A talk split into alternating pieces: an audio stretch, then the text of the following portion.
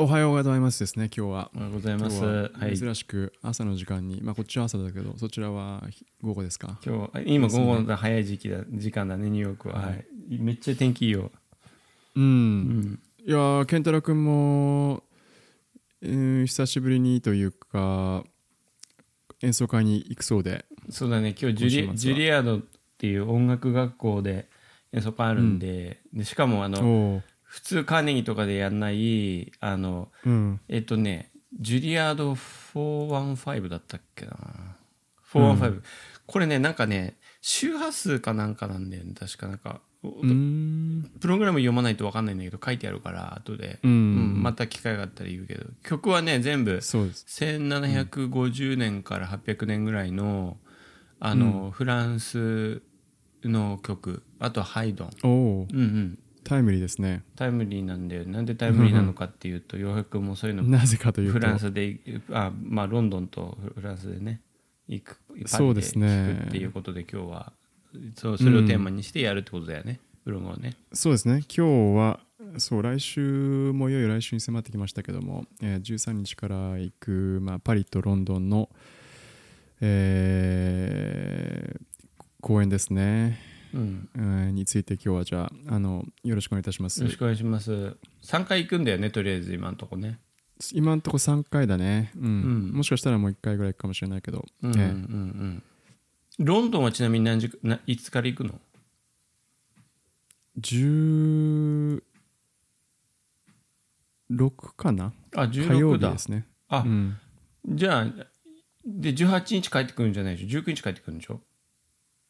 19日に帰ってきますねうんあ、じゃあその3公演泊するんだ。 3泊しますねあー初めてですね17の夜とかもなんかあるかもしれないけど、まあ、まあ、あんまり欲張んないでいうんいんじゃないですか。そうね、ううんん多分これでいいと思います、うんうんはい。じゃあ、えっと、ブログを見ていただいて、はい今日のブログはタイトルが「ヨーヘイズヨーロピアンコンサートアテン」ですねはい。はいでクラシック遊びのブログですそうです。でも写真は、あの、洋平君撮ってきてください。はいあの撮ってきますいい後でつけるということで、ね、あのいいカメラで面白いのお待ちしてます、ああそうですね、うん真剣に撮ってきますはいはいあのこの今日撮ってあこういう感じの写真がいいなと思うのでちょっと一個お願いしますうんここのキャッチになはるい写真をはい、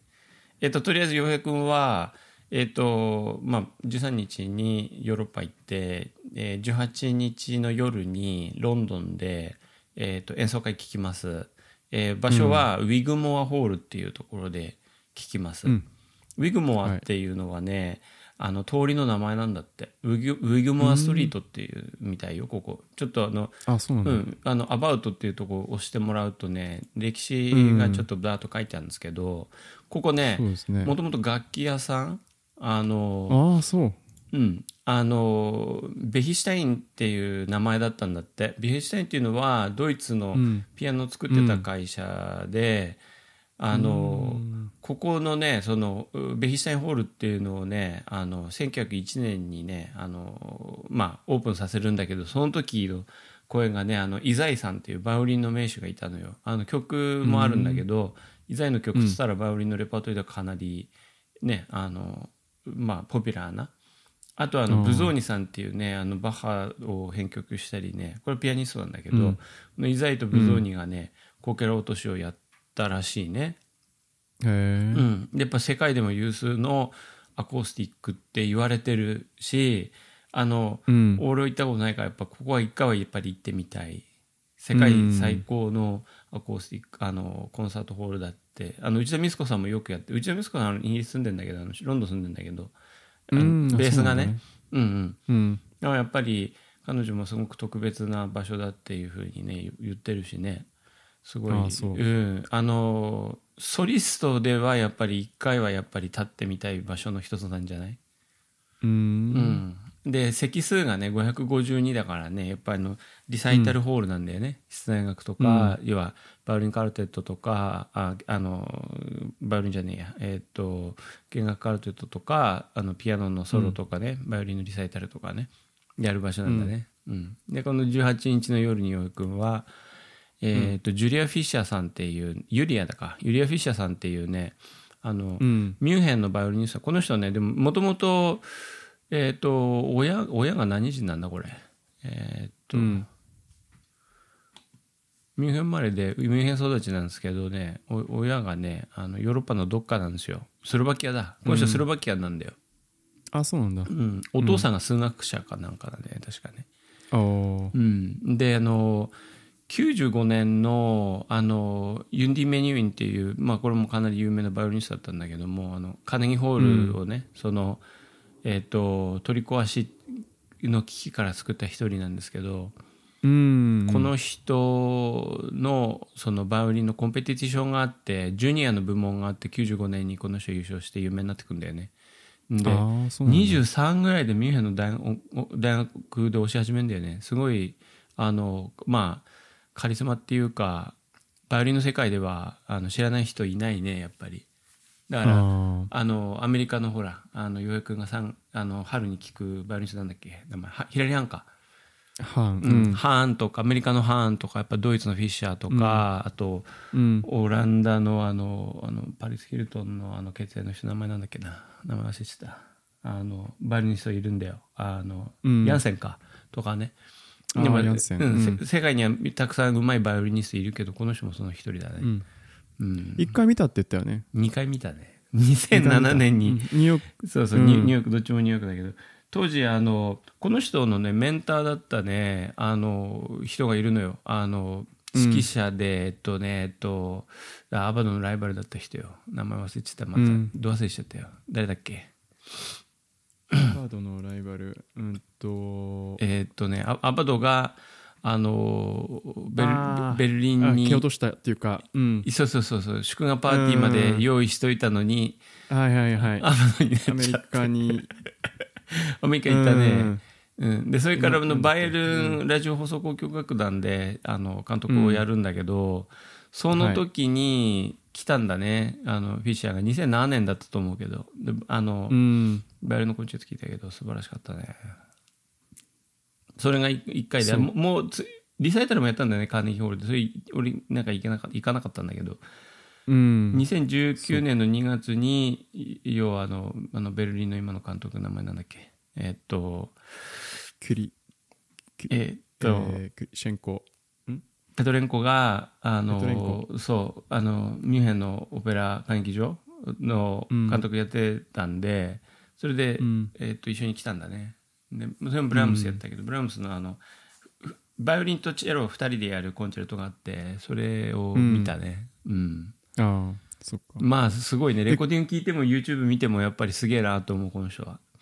ああうん、そうね楽しわざわざだって最初はロンドン行くつもりなかったけどみたまたまね、あったからね、えーとねたまたまちょ っと、うん、伸ばして、ううんんうんそのためにじゃないけど、ううんん行けることになってよかったですねよかったね、うん、全然違うと思うよやっぱりあたの、うんね伝統と格式のビッグモアホールでうんカーネギーよりも全然カジュアルじゃないと思うまあカジュアルなんだと思うよ日曜のコンサートとかさちあの若い人たちのコンサートとかもあとこの公演はね確かあの招待席があってなんか若い人たち招待する抽選なのか分かんないけど申し込むといや無料で、うんその聞けるっていうねあの席があるみたいだよ。ううんんうんああそううんだからそんななんか堅苦しいわけではないと思うんだけどやっぱりあうんの、LA のディズニーで聴いてる感覚では全然ないと思うしフィッシャーの演奏も全然違うと思うよ。ううんんでこれ伴奏するピアニストの方も2010年にユリアン・ナブデーバっていう人なんだけどあのショパンコンクール優勝した人で、まあアメリカ来ないねこの人日本はちょくちょく行ってるみたいだけどね、あうん、その人あとすごいねでかなり今強力なじゃあ、ね、トップトップの2人だねトップアーティストでしょううん指折ね、りのうんやっぱり、うん、そっかうん、でプログラムを見ていくとモーツァルトとエネスコ、エネスクって言ったらエネスコって言ったりするらしいけどあとシューマうンんとラベルって、この4曲をやるのね全部オリジナルのバイオリンのピースなんだけどもうんでうんまあ、内容をちょっと軽く触れるとモーツァルトが10歳の時に、うんツアーに、まあ、モーツァルトって旅芸人だったから、うんあのよくツアーに出かけてたのねそれを、うんをそのツアー用に何曲か書いたうちの一つがこのうん、 K26 って K ってのはクルーシェルって言ったりケヒェルって言ったりするんだけど、ん英語だとクルーシェルって言うけどあの、んドイツ語であのケヘルさんっていう人が要は整理番号をつけたんだね、うんで26だから相当これ若い頃の作品だって、若いうんまあ、10歳の時にあのまあすごい大きな旅をするんだけどもその時のうん曲、バイオリンの曲あーうんで2曲目が「エネスコ」って言ったら「エネスク」って言ったりするんだけどもこの人は81年だから、そのうんまあ、過去ね LA で3回聞いた中でお多かったじゃん、あの75年60年、80年代までの人も聞いたか分かんないけどそ,、うんまあ、それぐらいの人で、うんそれぐらいの人なんだけども、ざっくりとこの人はバイオリニストでピアニストでかなり振動だったみたいだね、であんまり聞かないでしょだから隠れたうん知らあなかっのた名作がいっぱいあるでも NS コもすごくあのなんなんつうのスタンダードだと思うんだよね、うん俺もあんまり聞かないよニューヨークなんて特に、うんあのめっちゃポピュラーなだからチャイコフスキーベートーベンモーツァルトみたいなそういう感じでやるからさあんまり聞かないと思うんだけども、あのウィーンとパリで勉強した人だねでこの、バイその他の2番はそのうまずウィーンで勉強してそれからパリに行くんだけどパリ音楽院、大学生とか卒業してから書いた曲だね、うんうん、でも若い頃の作品だと思うよこれも、うんでシューマンはシューマンってピアニストでさこの人1810年まで、もうあの超ロマンじゃんこの人もロマン派の,、うんね、あの56年だからワーグナーが50年ぐらいからあの後期ロマン派っていうのが始まるんだけどそのもうロマン派の一番最初の、最初っていうかねそのベートーベンの後のえーロベルツ・シューマン、あのブラームスメンデルスゾーンショパンリストって言ったら、ね、もう本当にロマン派の中心になる人、うんで西ドイツ、まあ、旧西ドイツねそのあのデュステドルフでで、まあ、ボンとかね、ボンお墓ボンにあるけれどもあの、ブラブラームスを世の中に紹介した人で精神病でねずっとねあの、うんまあ、二十歳過ぎぐらいにその奥さんあの当時のピアノでは第一すごいスーパースターだったあのおとお父さんの娘だったんだよね自分の先生のね結婚して。あうん、ね、あのう生きてる時代見ると46歳で死んでんじゃんでこれ50歳ぐらい、50年ぐらいに書いてるからあの、結構後の方に書いた曲なんだよね、ーううんん、ちなみにフィッシャーこれう、そうねん、シューマンの作品全部レコーディングしててこれはまあうんライブ聴いてからねあの帰ってきて、うんフィッシャー多分洋平君絶対好きになるからあのあそううんまあサインもらってきますたたよろしくお願いしますぜひまたよろしくお願いします、うんですね うんおあちなみに彼女は洋平君が撮った 写真自分であげてたね、 彼女とはうん、名前なんだっけえっと、えーっとビエトリーチェラナうんねベトリーチボストン、うん今先週日ボストン今日今日ボストンか土曜今週日末まだボボストンやってるね、うんボストン4回やってまるたスあそうか木曜からやってるよねもう回やってる、よく知ってんね、うん写真上がうってんて一緒見たうんうんうんうんそいうそうや彼女のウェブページ行ったのうんあ行ったのいやこれうん 視聴者にえーっと一応説明すると先先週ねディズニーコンサートホールでえー行ったえっと、チャイコフスキーえーけ、まあそうだね、前回の、えっと、ポッドキャストで言いましたよね。で結局、その、ね、あの、えっと、えー頑張って、その、公演後に、うんと、サインをもらってくることができ て、そう。初サインですね。初サインもらったんだよね、でしかも写真撮ったやつね、あのうん2列目から撮った写真を彼女が自分のアカウントで上げてたよね、自分のそうね、あのイインンススタタのグねラムでフォワード、あの、ふあの、うん、シェアしてくれたね。うん面白かったね、うんうんそういうことがよくあるっていうことですよだからうん、うん ね。ではいこれでシューベルシューベシュまあ、シューマンやってでその後うん。ラベルねラベルはだから、75年だかうんら、二回聞くのうんバルトークと同じ、うんえー年にバルトークじゃねえやえーっとシェンベルクと同じ年に生まれてるけど、全然違うよねこの人ねフランスまあスペインの国境に近いところで生まれてるけど、バスク人って書いてあったな、うんちなみにこれあそうなんだそううんちなみにこれ「違うの」っていうのはねジプシーって意味なんだよね、うんうんこれ確かバイオリンのソロの曲だったような気がするんだよねでもすごい曲だよこの曲えーめっちゃビルトーゾだから、うんようやくちなみにめっちゃ前で見るよね確か4列目といかやそうだねこれはね僕らはそうでもないこれあそうだっけチケットはちょっと7列目とかだっうん忘けれちゃったからねうんえもっと後ろじゃないあそうだだっと思けったけどねううんんうんまあでもねまあまあわかりました、うはいそういう感じでちょっとね、うんあのせっかくなんで様式感をちょっとねこうおさらうんおさらいというかしときたくって、あの例の本はい持ってる、持ってまうんす、あれのね333ページをちょっと開けてください図解白水の図は解いで、図解音楽辞典うんの333ページ、うんはい、今までさあの過去3回演奏会って毎回ブログ撮ってきてさ、あの、うんまあそのロマン派って何とかさあの、じゃああの新しい時代のセリー音楽って何とかさそのジュニ音階って何とかやってきたじゃうんん。で今度はさモーツァルト聞くわけよ。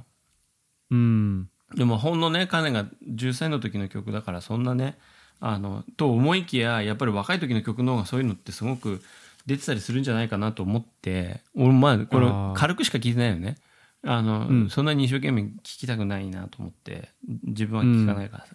うんこの333ページに何が書いてあるかっていうと古典派っていうことでさうん古典って何って出てくるの今度要はロマン派の昔要はバロックの後ねうんロマン派の前のまあそのほんの隙間の時代のわけよ。でこれ、うんボールドで書いてある文字を読むとさ啓蒙主義と自然さとかさうんこれ左右側行くと時代の境界とかさいろいろ出てくるわけよ。ギャラント様式とか書いてあるじゃん。多感様式とか書いてあるじゃん。うんねあのフランス革命の後前。うんでそんな感じなわけよ。ね。うんでバッハが死ぬのが1750年でしょ、でも、うんもうバッハの時代っていうのは今日俺聴く曲もそうだけど4人の作曲家聴くんだけど、みんな1750年代から1880年代にかけて生きてた人の曲を書くんだけどね、もうバッハの時代っていうのはもうそのいわゆる多感様式でもバロックじゃないでバロックじゃないってどういうことよっていうとねうんキーなキこのキーワードのこのギャラント様式っていうねことなのよ。あーうん、このギャラント様式っていう言葉を覚えておくといいよ。であのここにウィキでねあの貼ってあるからリンクギャラントって何かってそれで後で読んでみてあーこれ、うんわかりましたうんけ啓蒙主義と自然さっていうとこを見るとさ世の中で何があったかって人権宣言、アメリカがね1776年人権宣言とかさうんフランス革命でそのみえーの身分制度をややめましたとかさ、うんね、あのでもでもみんなどんどん自由自由になってったわけよね。そうだねうん、で、あのロマン主義にに入るとまた別なんだけど家庭カフェサロンホール中心とか、まあ、同じようなこと書いてあるけどあの、うんもっともっと要はバロックと違うよってなってくるわけよ。バロックって何かっていうとあの、うん様式感なのよあの大砲とかさあの厳格なわけよ、もっと。ねうんでこのギャラント様式っていうとこ読むとあの、まあ、後期バロックの時代ってババッハの時代ねでクープランスカルラッティテあテーレマンって書いてあるじゃん、まあ、テレマンって言うんだけどティーレマンじゃないよテレマンって言うんだけどクープランスカルラッティテーレマン、こういう人たちってもっとこう娯楽音楽を書いてたわけよ。うんうんうん、でポリフォニックじゃなくてホモフォニックな曲を書いてたわけよやっぱ旋律が際立つその後にモーツァルトが生まれるんだね生まれるというか、まああうん、あのモーツァルトがいるわけよ。ーうんうん、でこのギャラント様式と多感様式って結構似てるんだよね。このバロックは情緒とパトス、でもこの多感様式っていうのは個人の感情に、まあ、素直に曲書いてるっていうのはこの前ロマン派の時も話したけど、うんうん、なんか誰かの思い出とかそういうねその、うん、ことよ、そうねうんそっかうん、ため息とか書いてあるけどさ、はいはいうん、もう心のかけその感情のかけらみたいのを音楽にするっていうね、ううんだからシェーンベルクとかになるともっとそれがこうもっともっと具体的になるわけよねうんうんこうだからここでモーツァルト聞いた時にあはっきりバロックとは違うなって感じるからやっぱりまあでもようやくバロック聞いてないからねとりあえずねまだねそのライブでねライブで聞いてないねうんうんうんでこのマンハイム学科とか出てくるでマンハイムってあのだから、はいシュトラウスが監督し虹の頃を獲得してた場所ねだからまあそうういう、んたまったそういうなんつうのいあのムーブメントがこう実際そこであったそこで実際その、うん音楽制作が行われてた場所っていうところがね出てくるわけですよね、ここでね、うん、まあそういうことです。なるほど。うんであの今度ね397見てほしいんだけど397ページ、はい、397ページ。ううんん。で今の333は見とくといいよあのバーっと、あ改めて見ときます。ううん。でこれ397見るとこれモーツァルトのページなんだけども左側ね、これモーツァルトが旅した場所書いてるわけですよああ、本当これだ。何回も旅に出かけんのよ、ほら11回旅行とか書いてあるじゃん、で途中で母ちゃん死んだりするんだよねうんあーうん、何してたかって就職活動してたんだよ、この人ねずっとねうーん。うんはい、でザルツブルグ時代っていう、うまあ、ザルツブルグで生まれてねその、うんと当時は当時はそのあのバイエルン王国みたいな感じだったんだねザルツブルグってね。うーん。うん、であの教会に偉い人がいてその人に仕えてたわけだよね公務員やってたわけだよねお父さんの時代から。うん。うん、であの有給取ってさ就職活動行くんだけどさ帰ってこれなくってさ「何やってんだあーお前」っつってすんげえ怒られてさうんそうそう いうことをやってたみたいだようん。ロンドンも行ってんだね。言ってる、うん、だからパリとかロンドンとかモーツァルトの音楽ってすごいコスモポリタンじゃんあのうん。どこの国っていうのはあんまり感じない音楽って感じなんあだあ、けそどっか。う。うんんだからこれもそのあの何年に書いたか60何年に書いてるって書いてねこれブログにえーっと66年か66年だからえーっと、64年65年えーザルツブルグに帰ってきたのは66年で曲書いて4回目の68年からのウィーンの旅行とか行くんじゃないのこれ分かんないけど、まあ、そまあその頃になんか10曲ぐらいバートバイオリンのソナタ書くんだよ。な66年、そうか。ジュネーブ。うん、シュリヒズネーブとか、まあいろんなあーと結こ構あー行ってるとこ行ってんいやい相いろん当行なとってこるろ時だねをこれねそうそう、んガンガン攻めてる時に要はそうだねレジュメなんだよね、これだから要は、うんう、ん、ポートフォリオかまあ言ったら、うんうんそうだねポうんートフォリオだねで行った先々の王王様の前とかで演奏させするわけよおすげえな、お前ちちあのちびっこすげえなみたいなさそういう感じそういう感じになるわけでしょでなんかあのだよねううんん、名誉もらったり金もらったりして帰ってくるわけでしょそれででも仕事はもらえないっていうねうんまあそあうの、かうん、音楽家の身分ってすごい相当低かったからね召使いと同じあのううんんやってたからねうんうんまあそういう時代ですよだからでか彼はあのとうとうそれが嫌になってこんなとこで仕事してやるかっつってあの大,、うん大都会ウィーンに出てくわけですよんであのそうそうシンガーソングライターとしてねあのサブスクリプションコンサートを自分でやるわけですよえこの日演奏会やるからあーチケットを売ってでそれで生計立てていくわけよ、その後自らね自ら自ら、 81年からううんんうんうん10年間かうんうんでその前ねお父さんとずっとその就職活動、旅旅旅芸人やってたところの作品だねこの子ね、なるほどねうでんももうでもがあのギャラントだと思うよ聞いたらうんうん、でそれに対してエネスコっていうのはあの随分時代離れてっけど、うんあのこの人もやっぱりその古典っていうのをリスペクトしてした人だと思うあのリンク貼ってあるから見てみて、その英語とん日本語でウィキのリンク貼ってあるから、あうん、パリとウィウィーンの大学とパリの音楽院で勉強してる人だからねあの振動だったみたいよ、うんそうかうん、だからこれは結構時代をこう行ったり来たりする、でもオーソドックスすごくオーソドックスな、そのあのバイオリンのリサイタルのプログラムだと思います、う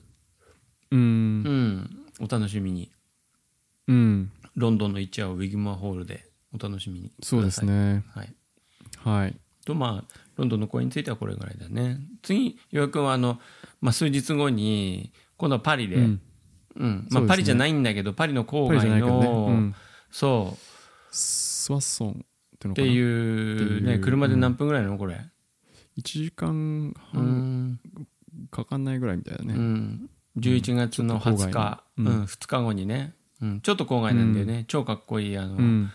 んんあのうメんニューでね,、うそんうねままあ、前にあのどの公園行くかっつってそういうのを紹介した時に載せてたけどね、あの写真ね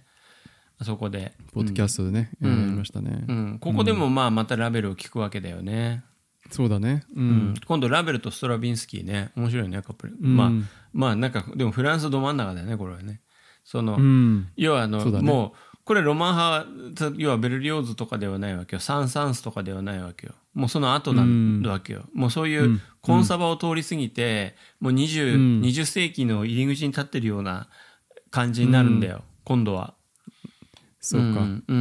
んでこの演奏する団体があーシェークルっていうオーケストラなんだよね、オーケストラの作品を聴くんだよね、うんで指揮者が、うんえーっと、えーフランソワこれザビエルって読むんだねフランスはザビエルザビエルうんうんロスとかロロトって言うんだけども、うんうんで、まあ、1曲目のラベルはねこれマメルロアって言うんだけどもこれマザグースって意味なんだよね、英語だと。うん。おとぎ話、子供にき読み聞かせるおとぎ話にちなんだ曲です。うんはい。はい。うん。で、ちょっとリンク開いてみ、これ。豆は、うん。うん。これ日本語で書いてあるから、これ。はうい。ん。うん。 1曲目、2曲目、3曲目、4曲目、5曲目ってあります。うん。はい。うん。あこーういうおおねいななんかおとぎ話「眠れる森の美女」からの一節とか「一寸法師」とか、うん。うん、うよくわかんないけどねこの「ドアの伯爵夫人マリー・カトリーヌ」とか、あのうん。首振り人形の元中国製の首だからこう異国情緒をこう扱ったような曲とかもいろいろ出てくるようになったからね。そうだうん、ね美。女と野獣の対話とか,、こういうのがもっともっとずあのこうモディファイされるとディズニーの世界とかになるんだろうね。う。うんん、なんだなと、まあ、思いますけどね。うんまあ、こうういう、ん。でこれ見るとさ見るとさなんかそんな突拍子もないことやってるわけじゃないじゃん、この人ラベルって85年生まれなのに。うん。まあ、でで同時代にドビュッシーがいたわけよ、まあ、印象主義っていうやつだよねはい。うん、なんか止まってるんだけど動いてるみたいなさあれ、ううんん。そう いうこの人はねではなくってやっぱりあの新古典主義っていう言葉があるんだけどうん。まああのやっぱりそういうのを大事にしてた人なのかなってちょっと思いますけどねああ、じゃあララベルベルと、あじゃあいや、えっと、ドビュッシーとは全く、やっぱ違う、うんうんうん方向性を持ってたんだね。あのねでも「鏡って未来」って曲があるんだけど聴いてみすごいトリッピーだからあそうんうんあのピアノ曲であのこの収録終わったらリンク渡すよ、でもすごくあの、ちょっと軽くトランスするような曲書いてるう。えうん、ー面白いよあのうんであとはストラビンスキーだねそうですうね。ん82年そんな遠くないよねだからねラベルとねうんう。んでこうストラビンスキーについてはねちょっとあのこの本にあるから今度は、ねうん497ページ目をちょっと見てほしいんですけど、はい。はい。開きました。この人はアメリカ来るからねあの、うん。まあ、サンクトペテルスブルクの郊外で生まれてるんだけどあの、まあ、20年までロシアにいるんだねこの人ねうん1920年までね、はい。うん、であのこれはその時の曲だねこれはあの「火の鳥」です、うん。バレエ音楽書くんだそうあのねあまだロシアにいた時のそ書うそうそうそういた曲ってことかな。う「ん。ディアギレフ」っていうさ工業師がいてさうんその人に依頼されて最初のバレエ音楽書くんですよ、それが「火の鳥」っていうんですけど、うん。うん、まあすごいあのバッシングを受けるわけだよねなんだこれっつってうん。 「火の鳥」「はペいトルーシュカ」春の祭典」っていう3つは、うん要はうん。かなり前衛で要はう。もうんセリー要は12ノうーんトのね、うんその影響をすごく受けてるから、うん。でもこれもやっぱりそのほら1920年から新古典主義時代って書いてあるでしょうん。うん、やっぱりそのなんつうの古代とかそういうのに行くんだよその宗教観とあかーキリスト観とかそういうのがないんうんなくなってそのもっとリチュア回ルな帰する。儀式、うんであうの、ん。わかんないけどそのアフリカンダンスとかそういうわかんないけどその、うん。うん、生贄とかまあそういう、ね、そうね。うそん。うんそっちに行くわけですよ、まあ、絵画とかねあの、うんほ他のアートの世界もそうだと思うんだけどさ、うん。うんうん、まあ、ストラビンス春キーのだから。祭うん典、うんそうか、うん、あ火の鳥は初演の1910年パリなんだねそうですよ。あの、要は、うんあの、うアートといえば、もうパリですから、この時代あ。てか全部これあそっかパリ火でのす。鳥もペそトうルそうそうシカもそうえっと春の祭典も全部そう。 10年11年13年にそれぞれパリで初うん演してるそんうだそうそう。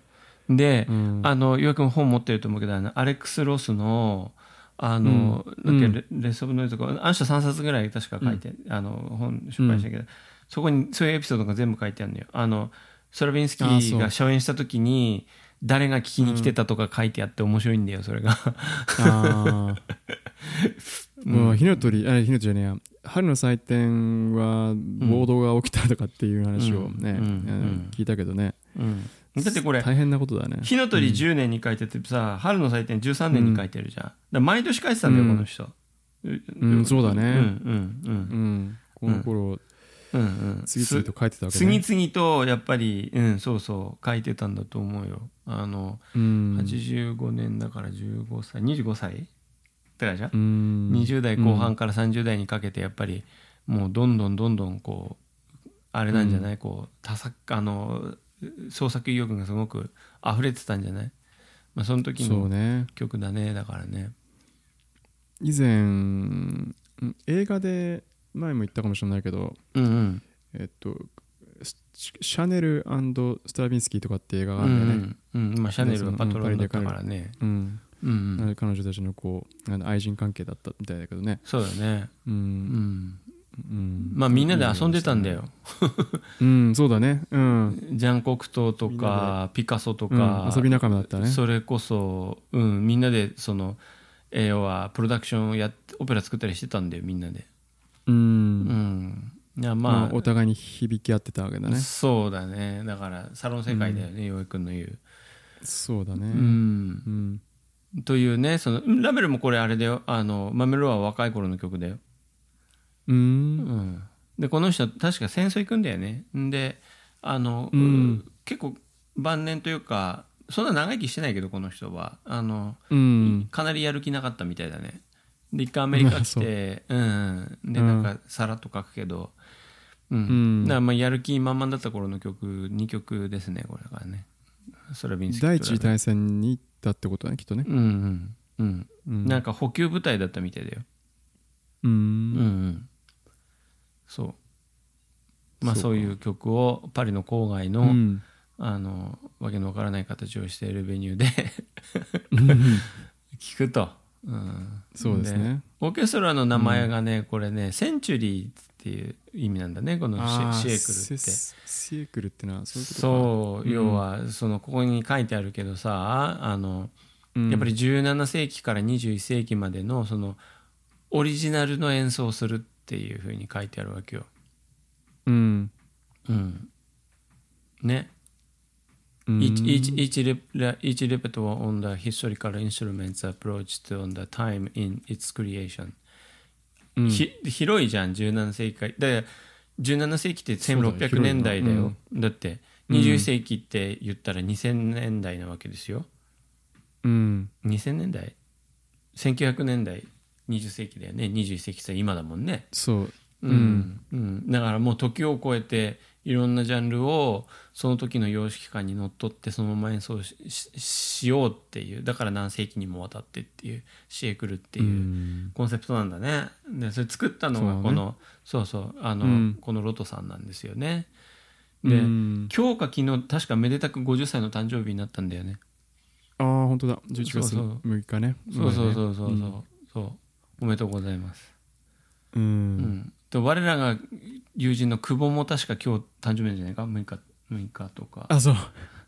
うんうんまあ、テキストしてみようかなとで、うんうん うんまあまあそういう感じですよ、うん、楽しそうだねだからねそうですかううんんうんうん、お楽しみください、これまたねうんいいいい機会というかねうんうん全然違うパリじとゃ思なうよくてスパイの郊外できねうん、いや LA と本当に違うと思うから、ううんんこれもね全然違うと思う、うんだからフィッシャーとも全然違うと思うよ、うん、うんそうだね、うんうんうん、だって飛行機とかで数時間で移動できんだよ、それなのに全然違うんだよ面白いよねうん、面白いね、うんうん、まあ違うか違わないかは洋平君が決めることだけど洋平君全然違う、うんこう自ら一緒だよって思うかもしれないし、体験できるはい、で今度ははい11月の23日に、えっ、と、うん今度はパリ市内だパリねに戻ってこれねって、うん、しないですね、うんうんうんセールでコンセコンセルっていうあの、うんねあのなんだっけフィルハーモニー・デ・パリの中にある中ホールみたいなところだよね、ここねそうみたいだねフィルうんハーモニー・デ・パリの中に、うんうんうんいやパリの中心の中心というよりはちょっとまあはずうん外れたちょっとと北だねころに、うんうんあるんだけどもそうだねうんううんんそれでまあこれはあの歌と歌がまあ踊ったりもするのかも分かんないけどもドラマなんだよね、これ要は。うんうん、エーデボーっていうのは要はあ飲み会の音楽なんだねこれうんこれ下のリンクこれさあのコンサートのタイトル押すとこの、うんまあ、何聴かってウィリアム・クリスティさんっていうねあのニューヨークのバッファロー出身の人があのフランスに移住して、うんいや17世紀の曲を次々と発掘していくわけよそのブルボン王朝がブリブリだった頃の曲ね、あのどんどん発掘して、で自分で演奏団体作っちゃってさあのレザーズ・フロリサントっていうさ、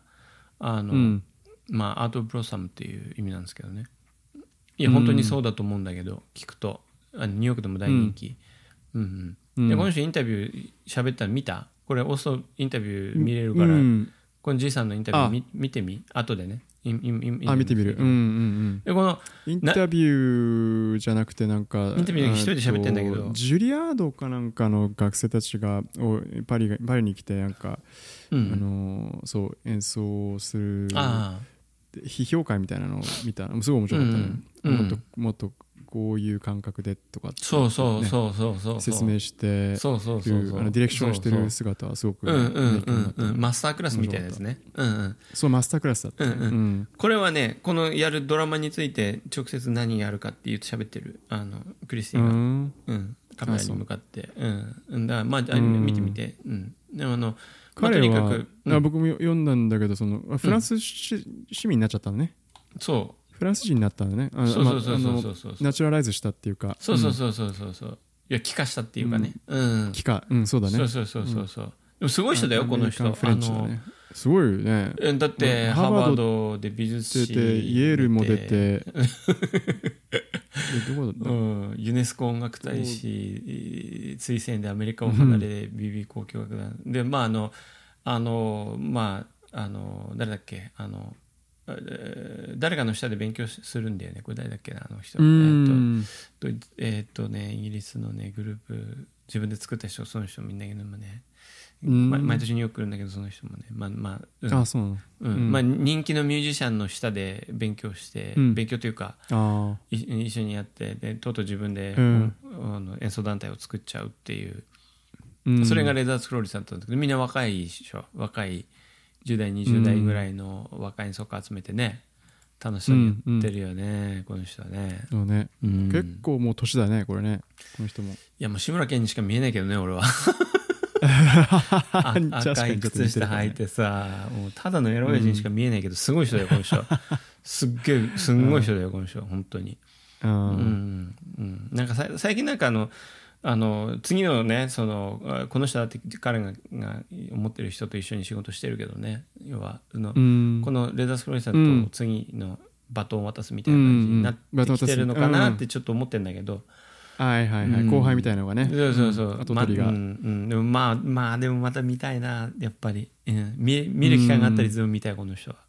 すごいすごい人うで、ん素晴らしい人うんこれはす結局最初に取ったのはこれだったからねうんうんチケットねうんうんだってなんかえ本当にコンテンポラリーだと思うよあのやってる、うんやってることがそのエーラボーっていうのは、うんここに、まあ、これウィキのそのあれだけどもうドリンキングソング、うんお酒飲んでる時のね、なあのシャンソンってあるじゃん、あれ一人で歌うんだけども、これはみんなで歌うんだって、はいうん、あーいうふうに書いてあってね「More than One」って書いて「One Voice」って書いてあるじゃん、あ、うん歌うのね。うん、あ声が入るわけね。だからそのいろんなエピソードをあの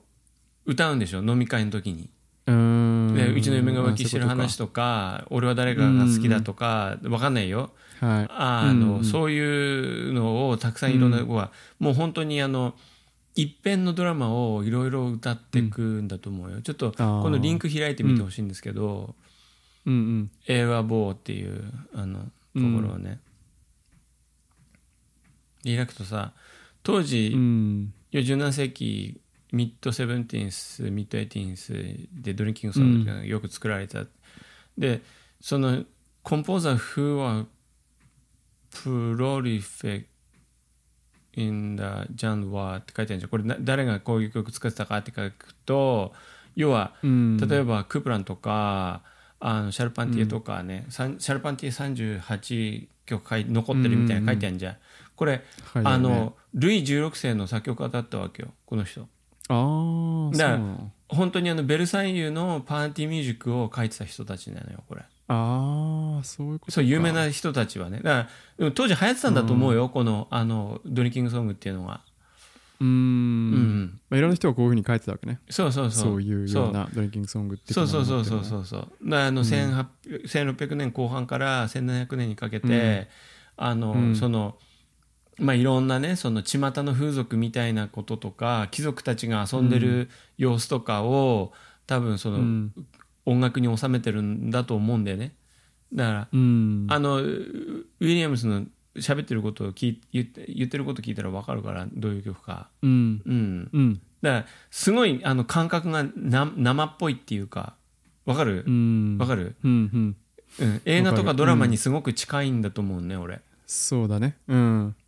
ら豆ロア非常とに大衆的なかそうそうそうそううん豆ロアとか、ね、ストラビンスキーの「あの火の鳥」っていうのはクリエイティブじゃんもうす完全にうんうんそうだおね要はおとぎ話のその